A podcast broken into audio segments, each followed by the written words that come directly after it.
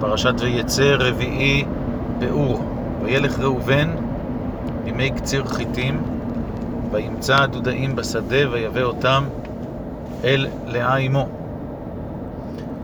הדודאים הם פרשת מפתח, שכן רחל הרואה את הדודאים ויודעת שהדודאים הם, הם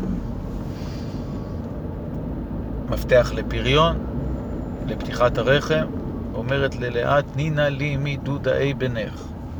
אבל לאה אומרת, המעט קחתך את אישי ולקחת גם את דודאי בני, מה המשמעות? הרי לא זה שזה, שהדודאים של בנה זה מה שמשמעותי, אלא היא אומרת, את אהבת אשתי את לקחת, הוא אוהב את אהבת אישי, הוא אוהב אותך ולא אותי. לקחת גם את הדודאים, משמעו, לקחת גם את נקודת החוזקה שלי. מדוע יש לי מעמד? מדוע הוא בא אליי? משום שאני פוריה, שיש לי ילדים. ואת אמנם אהובה, אבל הכרה. כמו האישה הראשונה, חווה, שיש לה שתי פנים. מצד אחד, חווה היא הייתה אם כל חי, הולדת ילדים, ומצד שני, אעשה לו עזר כנגדו, האישה האהובה, השותפה. רחל היא עזר כנגדו, היא אהובה, היא שותפה. לאה מולידה ילדים, הפיצול הזה הוא בלתי נסבל. לאה אומרת, לא יכול להיות שהכל יהיה אצלך. ומה משיבה רחל?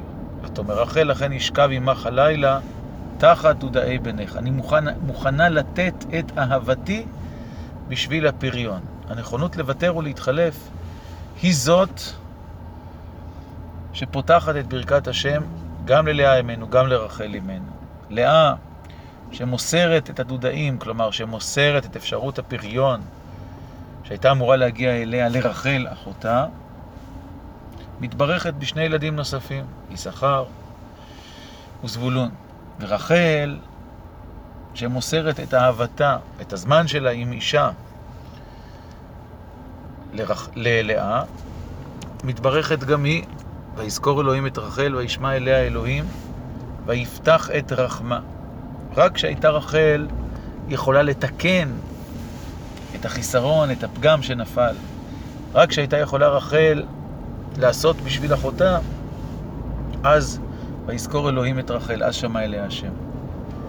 נשים לב שלאורך כל הפרשה, שמות הילדים מבטאים את הדרמה של הלידה, של הקושי, של הרצון להיות נאהב, אפילו בצורה הפשוטה ביותר, כמעט כל השמות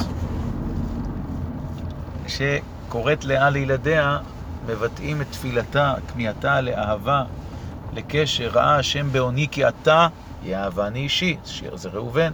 שמעון, שמע השם כשנוא אנוכי וייתן לי גם את זה. לוי, אתה הפעם ילווה אישי אליי, כי של... לא שלושה בנים.